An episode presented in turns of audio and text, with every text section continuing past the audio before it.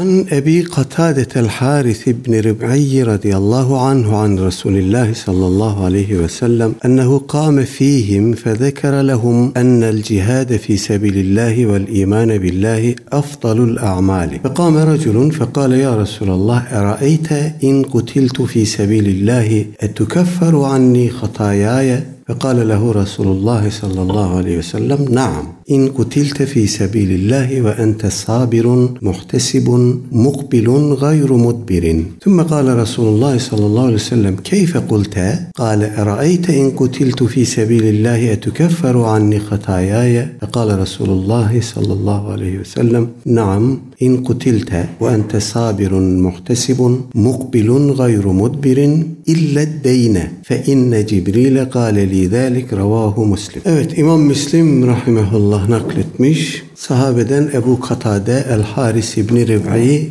radıyallahu an nakletmiş. Bu zat Efendimizin özel hizmetinde bulunmuş sahabilerden birisi. Diyor ki ennehu kâme fîhim fezekere lehum. Aleyhisselatü Vesselam Efendimiz bir gün onların arasında iken ayağa kalktı ve onlara Allah yolunda cihadın ve zekere lehum ennel cihade fi sebilillah vel imane billahi afdalul amal ve Allah'a imanın en faziletli amel olduğunu söyledi. Aleyhisselatü Vesselam Efendimiz sahabeden bir grupla birlikteyken ayağa kalkmış bir konuşma yapmış ve orada Allah yolunda cihadın ve Allah'a imanın en faziletli amel olduğunu söylemiş. Ve kâme raculun oradakilerden bir adam kalkmış ayağa Fekale demiş ki ya Resulallah eraeyte en kutiltu fi sebilillahi etukefferu anni hatayaya. Ne buyurursunuz ey Allah'ın Resulü? Ben Allah yolunda öldürülecek olsam etukefferu anni hata bütün günahlarım kefaret olunur mu? Silinir mi? Fekale lehu Resulullah sallallahu aleyhi ve sellem Efendimiz ona cevaben buyurmuş ki naam evet. İn kutilte fi sebilillahi eğer Allah yolunda öldürülecek olursan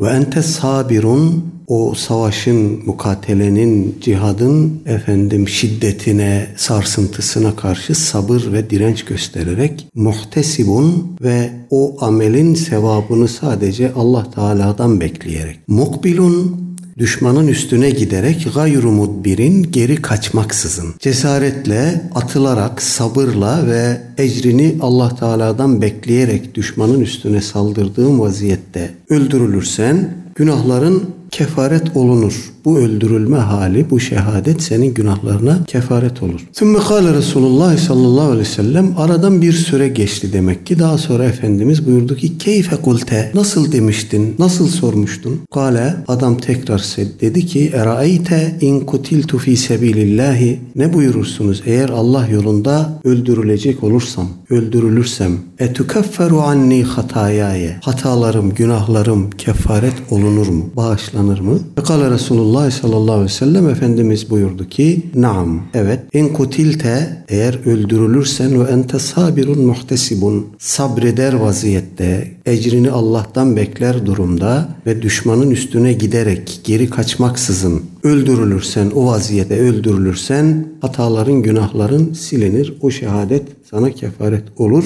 İlle deyne. Ancak borç, borçlu vaziyette ölmüşsen birisinden bir şey aldın, ödünç geri vermedin, o kalıyor. Ve inne Cibril'e kâleli derlik. Zira bana bunu Cibril söyledi. Evet bu rivayet arkadaşlar bize pek çok şey çağrıştırıyor. En başta Allah yolunda cihadın ve imanın fazileti. Allah yolunda cihat modern zamanları dışarıda bırakırsak ümmeti Muhammed'in hiç terk etmediği, elinden gelen her türlü vasıtayla, her türlü imkanla efendim gerek devlet gücüyle gerek bireysel inisiyatiflerle Allah yolunda mücahede, cihat, emri maruf, nehy münker hep bu ümmetin hayatında olmuş. Bu imanın bir gereği çünkü Cenab-ı Hak daha evvelde muhtelif vesilelerle hep vurguladık. Ümmeti Muhammed'i emri maruf, nehy münker yapsınlar diye yaratmış. Bizim tarih sahnesine çıkarılış sebebimiz bu. Kuntum hayra ümmetin uhricet linnas te'murune bil maruf ve tenhevne anil münker. İnsanlığa dönük bir misyonumuz var bizim. Bu emri maruf ve nehy münkerdir. Cihat da bunun zirve noktasıdır. Yeryüzünde fitne fesat olabildiğince ortadan kaldırılsın. Yeryüzüne adalet, hakkaniyet hakim olsun. Merhamet, düzen, intizam hakim olsun diye ümmeti Muhammed'in böyle bir misyonu var. Ve biz bu misyonumuzu yerine getirdiğimiz zamanlarda gerçekten de dünya huzur bulmuş. İnsanlık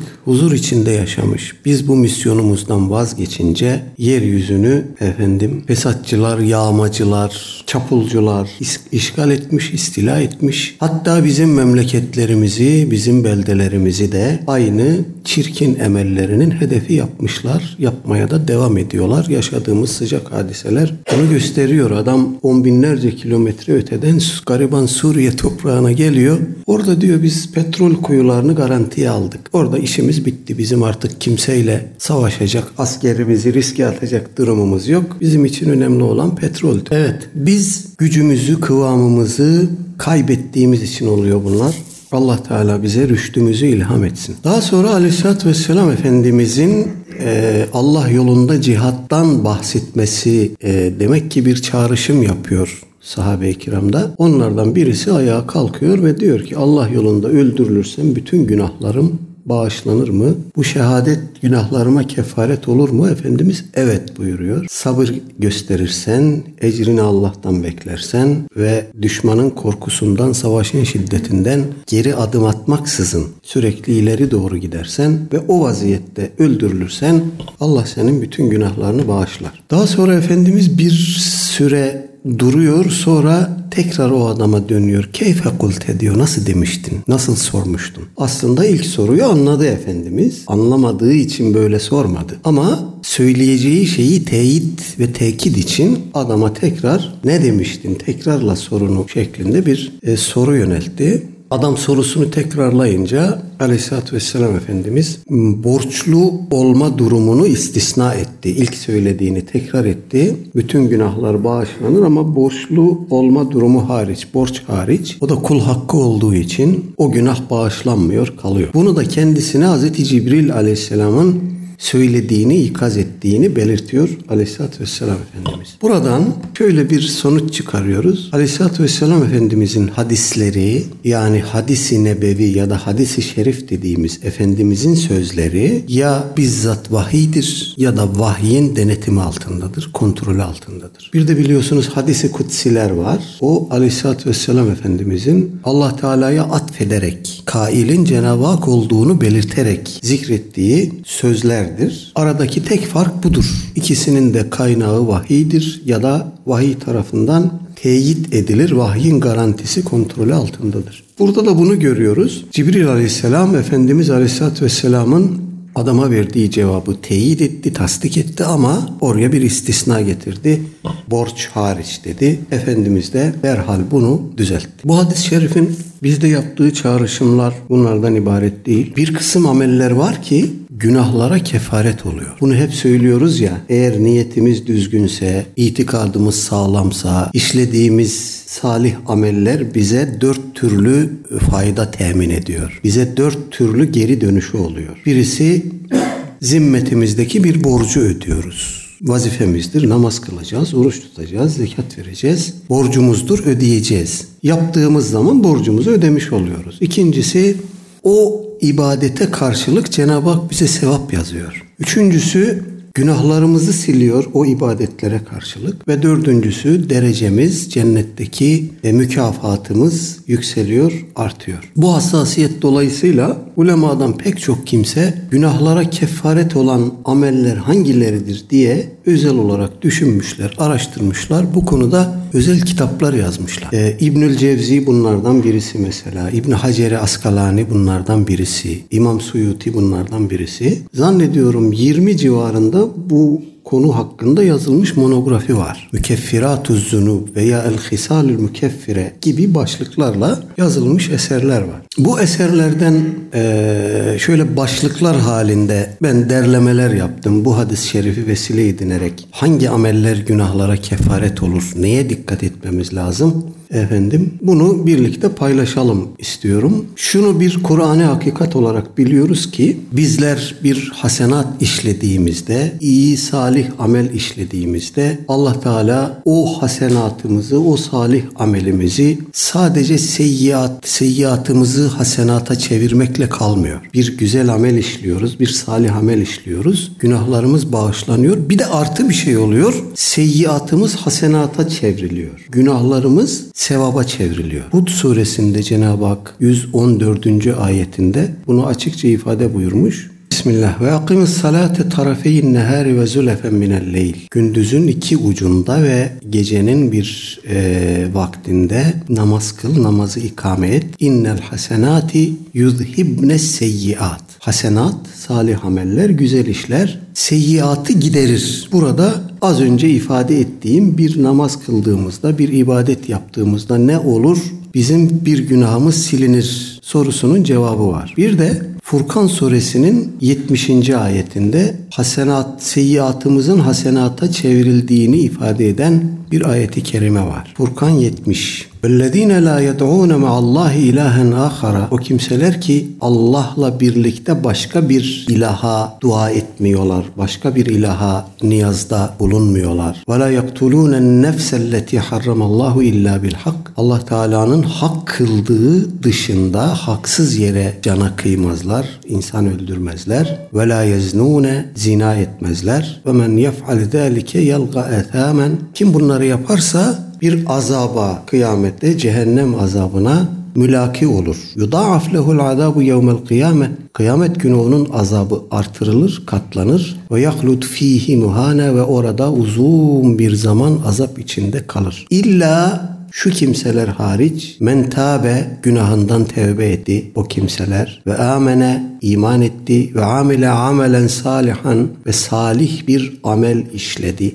ya da nekire geldiği için buna umum anlamı verebiliriz. Salih ameller işledi. Ve ulaike yubeddilullahu seyyiatihim hasenat. İşte bu kimseler var ya Allah bunların seyyiatını, günahlarını hasenata çevirir. Sevaba çevirir. Ve kânallahu gafurar rahima. Allah gafurdur, rahimdir. Bu ayeti kerime üzerinde dururken ulema buradaki seyyiatın hasenata çevrilmesi ne anlama gelir diye düşünmüşler, fikir yürütmüşler. Bir kısmı demiş ki eski hayatı geride kalır bu kimsenin. O günahkar hayatı, isyankar hayatı, karanlık hayatı geride kalır. Allah Teala onun yerine bu kimseye pak, temiz, müstakim bir hayat nasip eder. Seyyiatın hasenata çevrilmesi budur. Yani o günahkar isyan dolu hayatın bitirilip yerine müstakim salih amellerle dolu bir hayatın o kimseye nasip edilmesi demişler. İkinci bir grup alim de demiş ki buradaki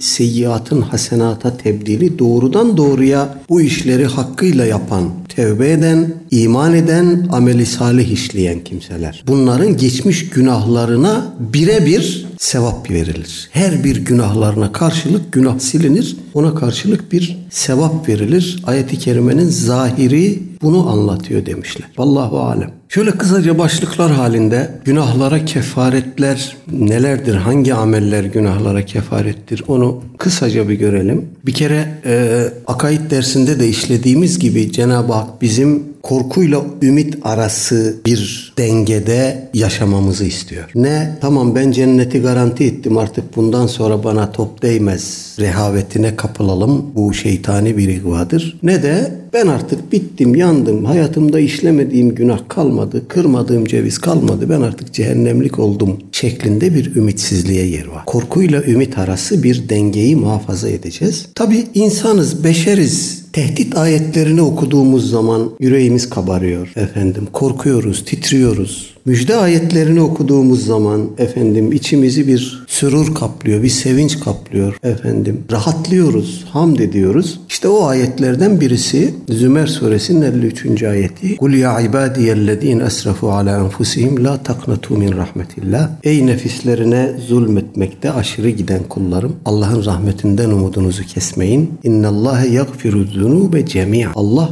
bütün günahları bağışlar. İnnehu huvel gafurur rahim. Gafur ve rahim ancak odur. Evet bu mutlak mıdır? Bu ayetteki bütün günahlar ifadesi bu ifadeyi böyle umumu üzere mutlak olarak almamız doğru olur mu? Olmaz. Başka bir kısım ayetler ve hadisi şerifler bize diyor ki buradaki umum ifadeye aldanıp da işin ucunu salıvermeyin. Zira, zira in teştenibu kebahire ma tunhavne ma tunhevne anhu nukeffir ankum seyyiatikum. Eğer sakındırıldığınız büyük günahlardan kaçınırsanız böyle bir şart var. Biz sizin küçük günahlarınızı, hatalarınızı, seyyiyelerinizi bağışlarız ve sizi cennete koyarız. Demek ki büyük günahlardan kaçınacağız. Böyle bir kırmızı çizgi var. Büyük günah işlemişse kişi ne olur? Onun için de yol kapanmış değil, kapı kapanmış değil. Tevbe kapısı cam boğaza gelene kadar açık. Ya da Cenab-ı Hak dilerse mağfiretiyle, rahmetiyle, merhametiyle okuluna nazar eder, onun günahını bağışlar. Ya da okul eğer imanında istikamet sahibi ise şefaate mazhar olur. Aleyhisselatü Vesselam Efendimizin ve diğer şefaat edicilerin şefaatiyle günahları affolunur, cennete gider. Bunların hiçbiri olmazsa evet işte o zaman günahları ölçüsünde azap görür ve ancak ondan sonra cennete intikal eder. Günahlara kefaret olacak ameller hangileridir? Bir kere İslam yani bir gayrimüslimin, bir kafirin sahih bir niyetle kelime-i şehadet getirip Müslüman olması, İslam'a girmesi makablini siler geriye kalan, geride kalan hayatında ne işlemiş olursa olsun, ne yapmış olursa olsun, ister kul hakkı, ister başka bir şey. İslam o bütün günahları siliyor. Dolayısıyla bir kimse Allah korusun irtidat etse, dinden çıksa ve daha sonra sahih bir niyetle pişman olsa, hulusu kalbiyle tevbe etse, yeniden imana, İslam'a girse o kimsenin de geçmiş bütün günahları bağışlanıyor. Ama Allah korusun irtidat ettikten sonra ölme riski her zaman mevcut. Allah korusun. O vaziyette giden bir kimse tüm amelleri heba en mensura. Habitat a'maluhu fid dünya vel ahir. O kimseler ki iman ederler, sonra küfre düşerler, sonra iman ederler, sonra küfre düşerler ve küfür üzere ölürler. İşte o kimselerin amelleri dünyada da ahirette de heba olmuştur. Böyle bir küçük parantez açayım bu ayeti kerime bağlamında. Çünkü çok konuşulan, tartışılan meselelerden birisi irtidat suçunun cezası nedir? Mürtedin cezası nedir? Efendim Kur'an-ı Kerim'de bununla ilgili ayet yoktur. Bununla ilgili hadislerde uydurmadır. Dolayısıyla rahat olun bir kısım modernistlerimiz böyle cümleler kurmayı çok seviyorlar. Kur'an-ı Kerim'de bir şey yoksa tamam rahat olun. Varsa ne olacak? Sanki varsa ikna mı olacaklar? Yok o tarihseldi diyecekler, hususiydi diyecekler bilmem ne. Oradan da öyle kaytaracaklar. Fakat az önce okuduğum ayeti kerime üzerinde dururken müfessirlerimiz diyorlar ki irtidat etmiş bir kimsenin amelleri heba olur Dolayısıyla ahirette bu adamın amelleri boş. Habitat amaluhu fi dünya ve ahire. Ahirette amelleri ihbat oldu. Yer ile yeksan oldu. Ona hiçbir faydası yok ahirette. Peki dünyada? Dünyada amellerin ihbat olması ne demek? İşte burada usulü fıkıh dediğimiz disiplin devreye giriyor ve bize diyor ki Kur'an-ı Kerim'de delalet arayan adamlar sadece lafızların, ibarelerin delaletini arıyorlar ve burada hata ediyorlar. İşaretin de delaleti var, iktizanın da delaleti var, Nass'ın da delaleti var. Delalet vecihleri türlü türlü. Dolayısıyla eğer dünyada da bu adamın ameli ihbat oluyorsa, heba oluyorsa bunun bir muktezasının olması lazım. Bunun neticelerinin olması lazım dünyadaki hayatta. O kişinin henüz ölmeden dünya hayatındayken sağken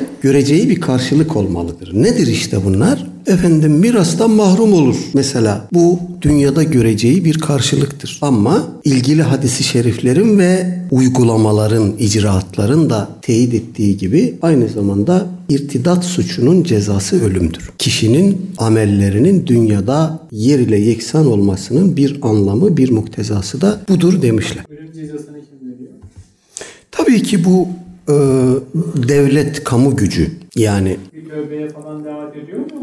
Onun tabii şartları var, onun bir ahkamı var yani. İrtidat etmiş bir kimsenin hemen boynu vurulmaz. Bu kimse üç gün tevbeye davet edilir. Ehil kimselerle konuşturulur ve dinden çıkış sebepleri araştırılır. Efendim şüpheleri, tereddütleri giderilir. Onu o yola sevk eden amiller üzerinde durulur. O şüpheler giderilir. Bu aynı zamanda bize e, çok ağır bir sorumluluk da yüklüyor. Yani bir adam dinden çıktığı zaman çok bilgili, çok entelektüel yanı gelişkin bir adam olabilir. Efendim ikna edilmesi zor, zeki bir adam olabilir. Dolayısıyla bunu da ikna etmek zorundayız. Ben söyleyeceğimi söyledim, gayri sen bilirsin deyip bırakmak doğru değil. Böyle bir yetkimiz yok. O adamı ikna etmek zorundayız. Ona öyle deliller getirecek insanlarımız, ilim adamlarımız olacak ki adamın kaçacak kapısı, kaytaracak deliği kalmayacak. Akli olarak, nakli olarak getirdiği bütün şüpheler, ortaya koyduğu bütün tereddütler akli ve nakli hüccetlerle, bürhanlarla giderilecek, nakzedilecek. Ondan sonra adam irtidadında devam ederse ha sen bu işi inatla yapıyorsun. Anlaşıldı ki bu öyle dinde ben işte bir eksik buldum, noksan buldum falan filan meselesi değil.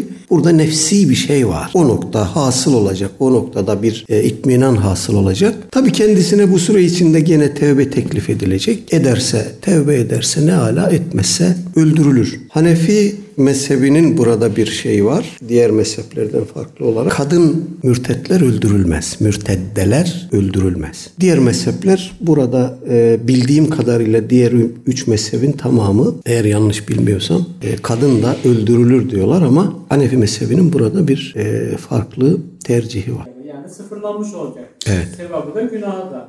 Ondan sonra tövbe ettim. Ondan sonra sıfır kilometre başlayacak. Biraz olmuş. Öyle işin aslı böyle. Ama bir şey daha söyledim. Ölürse yani. Ha, Ama ölürse. Hemen irtidat etti. Bir saat sonra da İllallah. Tamam, Yeter ki bu bu yok öyle değil işte onu söyleyeceğim. Bu yeter ki hani kopya çekmek gibi. Tabii tabii. Evet. Yani ya ben bu kadar günahın yükünü çekemem. Ben en iyisi bir irtidat edeyim. tabii tabii böyle olmaz. Allah korusun. Hocam gafletle, sözle bulabilir bir anlık refleks, gaflet. Çünkü toplumda çok oluyor. Cehalet. Cehalet. Biz buna küfrü cehli diyoruz. Bilmeden küfre düşmek diyoruz. Bu küfrü cehli mafudur. Yani gerçi bizim gibi böyle Müslüman toplumlarda ya da İslam'ın herhangi bir konudaki hükmünü öğrenmenin çok problem teşkil etmediği toplumlarda, ortamlarda cehalet özür müdür değil midir tartışılıyor. Genellemeler yapmak doğru değil, kaideyi, ilkeyi koymak en doğrusu. Eğer bir kimse için hakikati öğrenme imkanı varsa o kimse mesuldür. Cehaleti özür değildir. Ama böyle bir imkanı yoksa ki olabilir pekala olur. Amerika'nın ortasında yaşayıp da evsiz, barksız bir sürü insan var. Kafası çalışıyor ama hiçbir imkanı yok. Efendim bilgiye ulaşma noktasında herhangi bir e, imkanı yok. Böyle insanlar olur. Dolayısıyla imkan varsa doğru bilgiye, İslami bilgiye ulaşma imkanı varsa ve bu kullanılmamışsa bu cehaletin sebep olduğu küfür e, affedilmez. Evet. Hocam bir Müslüman hangi şartlarda İslam'da öldürülür hocam? İrtidat. İrtidadı saymıyoruz. İrtidat İslami bir Müslümana uygulanan bir ceza olmadığı için saymıyoruz. Evli iken zina eden kimse öldürülür. Haksız yere bir cana kıymış olan kimse kısasen öldürülür. Yol kesen, eşkıyalık eden öldürülür. Devlete isyan eden öldürülür. Bu dört grup insan İslam'da e, e, had cezasıyla canı alınan ölüm cezasına çarptırılan insanlardır. Hocam namaz, namaz kılıyor hocam. Namaz kılmayanın irtidaden öldürülmesi meselesi mezhepler arasında biraz müşkil bir mesele. İmam Ahmet bin Hanbel'den bu konuda açık bir e, ifade var. Namaz kılmayan kimse mürtet olur ve irtidat suçuyla öldürülür demiş. Bu konuda kendisinden nakledilen iki görüşten birinde. Öbüründe irtidat ettiği için değil, namazı terk etmenin suçu, e, terk etme suçunun cezası olarak öldürülür. Bu da haddir demiş. İmam Şafii rahimeullah da bu görüşte. Namazı terk etmek ölüm cezasını gerektirir. Bu bir had cezasıdır demiş İmam Şafii. Efendim İmam Malik ve İmam Ebu Hanife e, demişler ki namazın terki ölüm cezasını gerektirmez. Öldürülebilir ama hadden değil taziren. Yani bir adam var çok laubali davranıyor. Efendim aslında namazın önemini biliyor. Kılmaması için herhangi bir meşru mazereti yok. Yani eli sağlam, ayağı sağlam, suya kavuşmuş, abdest alma sıkıntısı yok, namaz kılma sıkıntısı yok, vakit sıkıntısı yok vesaire. Bu adam keyfi olarak namazı sürekli biçimde aksatıyorsa tazir cezasına çarptırılır, çağrılır, azarlanır, çağrılır, tekdir edilir, çağrılır, dövülür. Devam ederse taziren öldürülebilir. Tazir cezasıdır bu, had değildir. Dolayısıyla e, bu meseleyi son zamanlarda özellikle Selefi kardeşlerimiz çok bahis konusu yapıyorlar. İmam Ahmet bin Hanbel'den gelen bu mürtet olduğu için öldürülür görüşü dediğim gibi iki görüşten biridir. İmamlar arasında bu dört hak mezhep arasında bu tarz ihtilaflar olduğunda hangisini tercih ederiz? Hanbeli mezhebinin bir özelliği var. İmam Ahmet bin Hanbel rahimehullah kendi iştihatlarının, kavillerinin hayattayken derlenmesine asla müsaade etmemiş. Fakat buna rağmen orada burada talebeleri onun görüşlerini derlemişler. Vefatından sonra özellikle Ebu Bekir el-Halla İmam Ahmet'in talebelerini nerede yaşıyorlarsa gezmiş, çok uzun seyahatlere çıkmış, talebelerini görüşmüş, onlardan İmam Ahmet'in görüşlerini, İtikadi, ameli ve zehir diğer görüşlerini almış, derlemiş ve mezhebin adeta kaynağı Ebu Bekir el-Hallal olmuş. Dolayısıyla bu İmam Ahmet'in talebelerinden nakledilen bu görüşler arasında bazen bir konuda 10 tane farklı görüş buluruz. Her biri de İmam Ahmet'in talebelerinden gelmiştir. Bu mezhebin, Hanbeli mezhebinin muhakkık ulemasını epeyce yoran bir mesele. Hangisini tercih edeceğiz? Hangisi e, İmam Ahmet'in son kavliydi? Son kavlini ter, tespit etmek mümkünse tarih olarak, zaman olarak işte falan onun ilk talebelerindendi, kadim talebelerindendi filan daha sonraki asırlarda ölümüne yakın ona talebelik etti diyebileceğimiz durumlar varsa bu talebelerinin görüşlerini esas almışlar müftabih olarak. Bu eğer olmazsa bunu tespit mümkün olmazsa o zaman diğer üç mezhebin görüşleriyle, iştihatlarıyla paralellik arz eden görüşlerini tercih ederiz demişler. Dolayısıyla burada da bunun tercih edilmesi Allahu alem en doğrusudur. Efendim İmam Ahmet böyle demiş diye e, iki görüşünden biri budur diye efendim insanları e, irtidat suçuyla suçlayıp kellelerini almak kimin işine yarıyor bugün günümüzde bu ortamda biliyorsunuz efendim. Allah Selefi Salih'in yolunda onların yaşadığı gibi yaşama cehdiyle hareket eden kardeşlerimize basiret versin. Onlar böyle bir gayreti diniye ile ucu kaçırılmış, dozu kaçırılmış bir gayreti diniye ile hareket ediyorlar ama ifratı da tefriti de her şeyin daima zulümdür. Burada da böyle bir zulüm e, içine giriyorlar. Allah onları da bizi de affetsin. Birincisi İslam dedik. Günahların e, kefareti olarak. İkincisi Aleyhisselatü Vesselam Efendimiz'e ittiba. Daha önce farklı vesilelerle üzerinde durduk. Sünnete ittibanın ehemmiyeti, Aleyhisselatü Vesselam Efendimizin ve ashab-ı kiramın bulunduğu yolda bulunmanın ehemmiyeti burada da karşımıza çıkıyor. Bununla ilgili pek çok ayeti kerime zikretmiştik. Gerek itikat metninde gerek bu Riyazu Salihinde sünnete ittiba bahsinde pek çok ayeti kerime zikretmiştik. Onlardan örnek olarak teberrüken birkaçını zikredelim. Ali İmran 132 ve etiullah ve rasule leallekum turhamun. Aynı zamanda Nur 56 ayeti de böyle. Ali İmran 31 Kul in kuntum tuhibbunallah ve ettebi'uni yuhbibkumullah ve yağfir lekum dunubekum yuhbibkumullah ve yağfir lekum dunubekum vallahu gafurur rahim. Eğer de ki eğer Allah'ı seviyorsanız bana ittiba edin ki Allah da sizi sevsin ve günahlarınızı bağışlasın. Efendimiz Aleyhisselatü Vesselam'a ittibanın onun sünnetine ittiba olduğu ayrıca vurgulanmaya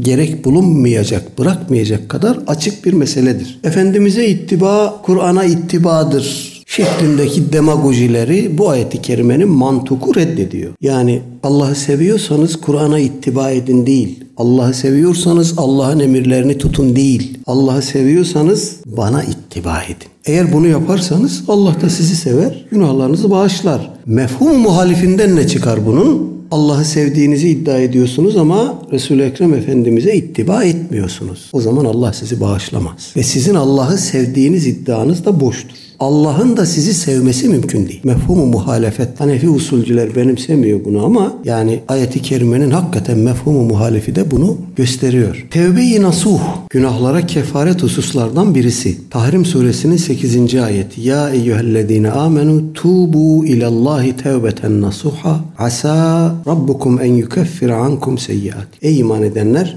Allah'a nasuh bir tevbe ile tevbe edin. Umulur ki Rabbiniz sizin seyyiatınızı, günahlarınızı kefaret eder, bağışlar. Buradaki nasuh tevbe nedir? Aleyhisselatü Vesselam Efendimiz buyurmuş Et-tevbetu en-nedame Tevbe pişmanlıktır. Günahları işliyoruz, işliyoruz. Mekanik bir vaziyette duaya durduğumuzda Ya Rabbi günahlarımı affet, tevbe ettim. İşte tecdidi iman, tecdidi nikah yaptırılır, yaptırır hocalarımız. Onların yanında, e, onlarla birlikte de gene aynı şeyi söyleriz. İşte azalarımızdan bugüne kadar bizden sadır olmuş. İşte şirk, hata, bühtan, kelime, küfür, fiili küfür vesaire vesaire bunlardan tövbe ettik, pişman olduk. Bunu da mekanik bir şekilde söylüyorsak bu nasuh tevbe değil. Nasuh tevbe kişinin gerçek anlamda pişman olup günahı için gözyaşı dökerek ve bir daha dönmemeye azmederek yaptığı tevbedir. Eğer kişi tevbesinde pişmanlık hissiyle baskın bir pişmanlık hissiyle beraber tevbe etmiyorsa o tevbe nasuh tevbe değil. Burada tevbenin nasuh tevbe olma şartı var. Dolayısıyla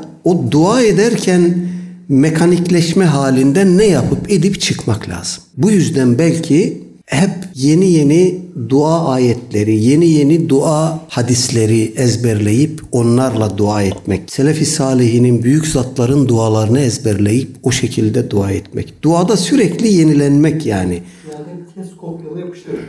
Yapıştır kopyala değil de ezberlediğimizde o duayı biz ne dediğimizi biliyoruz çünkü. Her seferinde o anlam bizi yenileyecek. Ama o mekanikleşmiş dua cümleleriyle ister ayet ister hadis olsun fark etmez. Tekrar edip durduğumuz zaman onun tevbe sayılmayacağını bilmemiz lazım. Bu önemli bir noktadır gerçek. İşte bu yüzden Aleyhisselatü Vesselam Efendimiz İmam Efendiler Cuma günleri hutbede iken okurlar hutbeyi bitirince ettaibu minezzembi kemen la dembele. Tevbesinde günahından tevbe etmiş kimse hiç günahı olmayan gibidir. İşte oradaki tevbe buradaki tevbedir. Tevbeyi nasuhtur. Samimiyet olacak, pişmanlık olacak ve o günaha bir daha dönmeme azmi olacak. Şimdi burada şöyle bir şey akla gelir. Bir kişi hasbel beşer bir günah işledi. Sonra gerçekten pişman oldu. Tevbe etti. Bir daha dönmemeye azmederek tevbe etti. Bir daha dönerse ne olur?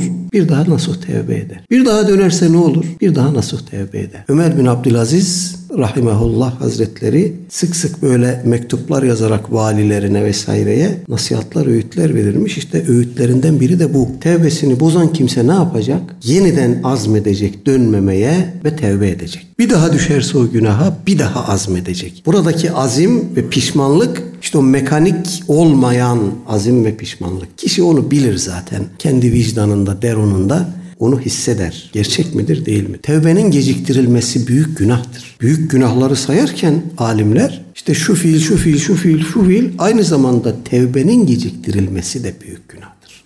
Özellikle büyük günahlardan tevbenin geciktirilmesi de büyük günahtır. Dolayısıyla tevbeden kaçış yok yani. İnfak ve tasadduk. Nur suresi 22. ayette Cenab-ı Hak buyuruyor ki وَلَا تَأْتَلِ اُولُو الْفَضْلِ مِنْكُمْ وَالسَّعَةِ اَنْ يُؤْتُوا اُولِي الْقُرْبَى وَالْمَسَاكِينِ وَالْمُهَاجِرِينَ وَالْمَسَاكِينَ وَالْمُهَاجِرِينَ فِي سَبِيلِ اللّٰهِ Sizden genişlik sahipleri, zengin olanlar, eli geniş olanlar, durumu uygun olanlar efendim yakınlarına, miskinlere ve muhacirlere, Allah yolunda hicret etmiş olanlara cimri davranmasınlar. Vel yah vel yafu fel yasfahu. Ola ki infak ettikleri, tasaddukta bulundukları kimseden rahatsız olacakları bir karşılık, bir söz, bir davranış görebilirler. Bu durumda ne yapacak o kimseler? Affedecekler ve geçecekler.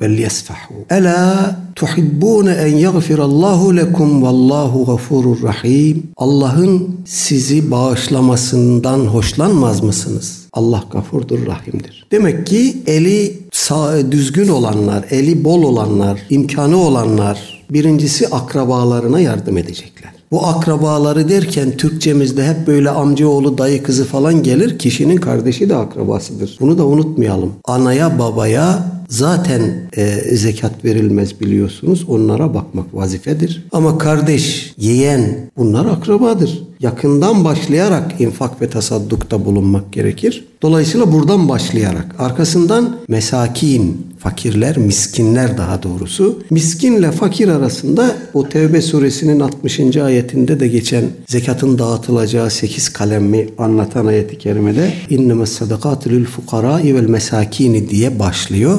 Fakir başka, miskin başka. Burada miskinler zikredilmiş. Sabahtan akşama yiyeceği olmayanlar, hiçbir şeyi olmayanlar. O gün bir şey bulamazsak karnı aç yatacak durumda olanlar. Bir de tabii Allah yolunda hicret etmiş olanlar. Evet bu bizim imtihanımız işte bugünlerde işte Suriye'den gelen başka yerlerden gelen muhacirler ile imtihan ediliyoruz. Efendim devletimiz bu imtihanı alnının akıyla veriyor. Bu konuda takdir edilmeleri gerekir. Hakikaten örnek bir kararlılık içerisinde o muhacirlere ensarlık yapmaya devam ediyoruz. Allah bu konuda emeği geçenlerden razı olsun. Evet demek ki infak tasaddukta bulunduğumuz zaman da Allah Teala bizi bağışlıyor. Bir günah işledikten sonra arkasından bir iyilik yapmak. Bu da o günahı silen başta okuduğum ayet-i kerimede de geçmişti. Efendim innel hasenat yudhibne seyyiat zalike zikra lizakirin. Hud suresi 114. ayet. Şüphesiz ki haseneler seyyiyeleri giderir, ortadan kaldırır ve bu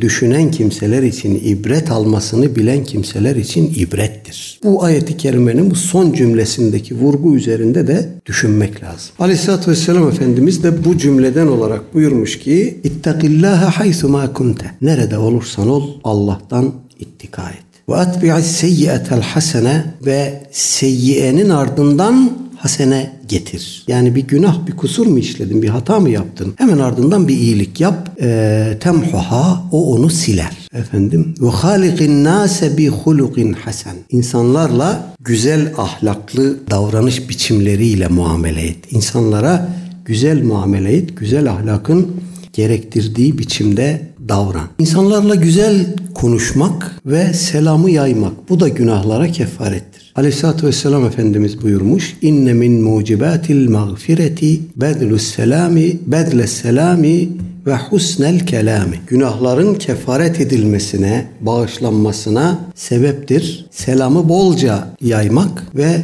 efendim güzel söz söylemek, tatlı söz söylemek. Görüyorsunuz yani mümin için bağışlanma kapıları o kadar ardına kadar açık ve o kadar fazla ki selam dilinize yapışmaz. Aleyhisselatü Vesselam Efendimizin tavsiyesi. Ve alâ men arafte ve men lem tarif. Tanıdığına da, tanıdığına da tanımadığına da selam ver. Efendimizin tavsiyesi, teşviki bu. Bir Müslüman beldede yaşıyoruz. Bir yerden içeri girdik. Bir lokantadan, bir ne bileyim otobüsten, bir mekana girdik. Selamun aleyküm. Hocam bazıları almıyor. Olmazlarsa kendi selamımızı kendimiz alırız. Onun sevabını da biz alırız. Ne gidiyor insanın? Olsun. Yani onu bir hoş ikazla ikaz etmek lazım. Eğer oradakiler böyle çatık kaşlı insanlar değilse, Çok var. bilinçli olarak almadıkları çok belli değilse, hani ya Allah'ın selamını verdik niye almıyorsunuz arkadaş? Bir tatlı sert bir ikaz yapmakta fayda var. Ama baktınız ki selamınızı alacak insanlar değil, tinetleri yüzlerine vurur zaten onların. O zaman kendi selamınızı kendiniz alırsınız. Böylece hem selam vermenin hem selam almanın sevabını alırsınız. Zarar yok yani. Musafaha Aleyhisselatü Vesselam Efendimiz buyurmuş. Ma min muslimeyni yeltekiyani feyetesafihani illa gufire lehuma kable en yeteferraka. İki Müslüman karşılaşır da musafaha yaparlarsa ayrılmadan önce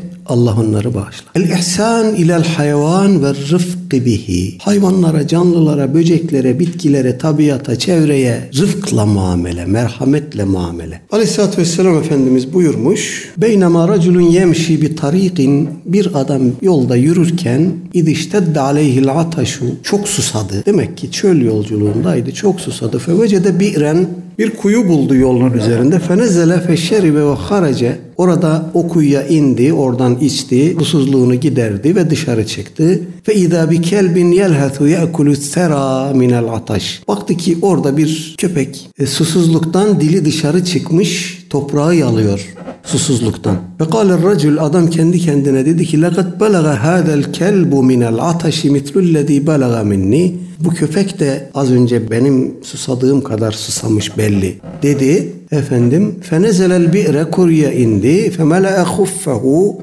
ayağından meslini çıkardı onu su doldurdu. Thümme emsekehu bifihi meslini ay, ağzıyla tuttu hatta rakiye yukarı çıktı. Fesekal kelbe köpeği suvardı, köpeği suladı. Ve şekerallahu lehu fegafere lehu.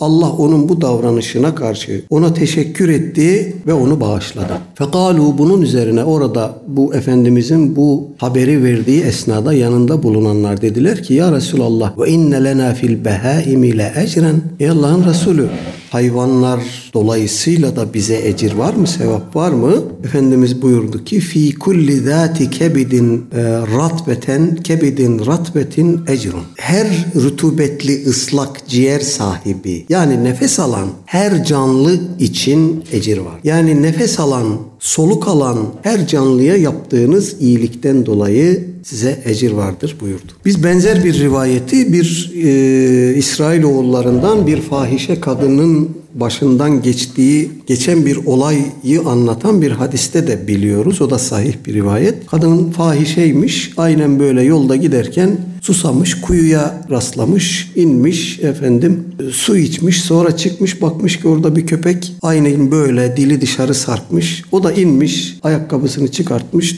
ağzına almış. Aynı rivayet. Acaba bu rivayet o rivayet midir diye, manayla nakil var mıdır diye bakıverdim ama hayır. Bu başka rivayet, o başka rivayet. Demek ki İsrailoğullarından o kadın da benzer bir durumu yaşamış. Burada bu adamın kim olduğu e, belli değil. Beynema raculun yemşi diye başlıyor rivayet. Bir adam belli ki geçmiş kavimlerden ama Nuh kavminden mi, İbrahim Aleyhisselam kavminden mi, daha sonrakilerden mi Allah bilir. Biz buradan efendim İslam ve çevre başlıklı o yapmacık birileri bu işe ehemmiyet veriyor biz de onlardan geri kalmayalım güdüsüyle yapıldığı çok da efendim sırıtan tavırlardan teberri ederek diyelim ki Müslümanın tabiata bakışı işte bu. Onları emanet olarak görüyor efendim. Bunlar benimdir. istediğim gibi kullanırım, istismar ederim demiyor. Onlara emanet olarak bakıyor. Canlı varlıklara da onlar arasında bilhassa canlı varlıklara da özel bir itina gösteriyor. Ne olursa olsun onların hukukunu rencide etmemeye, zedelememeye azami dikkat sarf ediyor.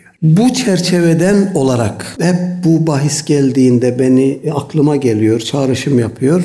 Müslüman kimyacılarımızın, kimyagerlerimizin ya da bu alanda çalışan varsa Müslüman iş adamlarının bu canlıları katliama tabi tutmamıza vesile olan, buna yol açan bu kimyasal ilaçları hayatımızdan çıkartmak için bir gayret sarf etmeleri gerekir. Yani haşeratı öldürelim diye işte karınca ilacı satıyorlar bize. Karıncanın evimize girdiği yere onları döküyoruz. O zavallılar o ilacı alıp yuvalarına götürüyorlar. Orada toplu bir efendim kıyım bu bir katliamdır. Ve bunun vebali var. Bundan sorulacağız. Hani o Zembil Lale Efendi demiş ya Kanuni Sultan Süleyman'a sormuş ona e, dergehte ger zarar etse karınca günahı var mıdır anı kırınca? O da cevap yazmış. Yarın hakkın divanına varınca Süleyman'dan hakkın alır karınca. Şimdi bu alanda çalışan Müslümanların duyarlılığının hassasiyetinin diğerlerinden kat be kat fazla ve önde olması gerekirken o alanda hiçbir gayret, hiçbir hassasiyet göremiyoruz. Enteresan bir şey.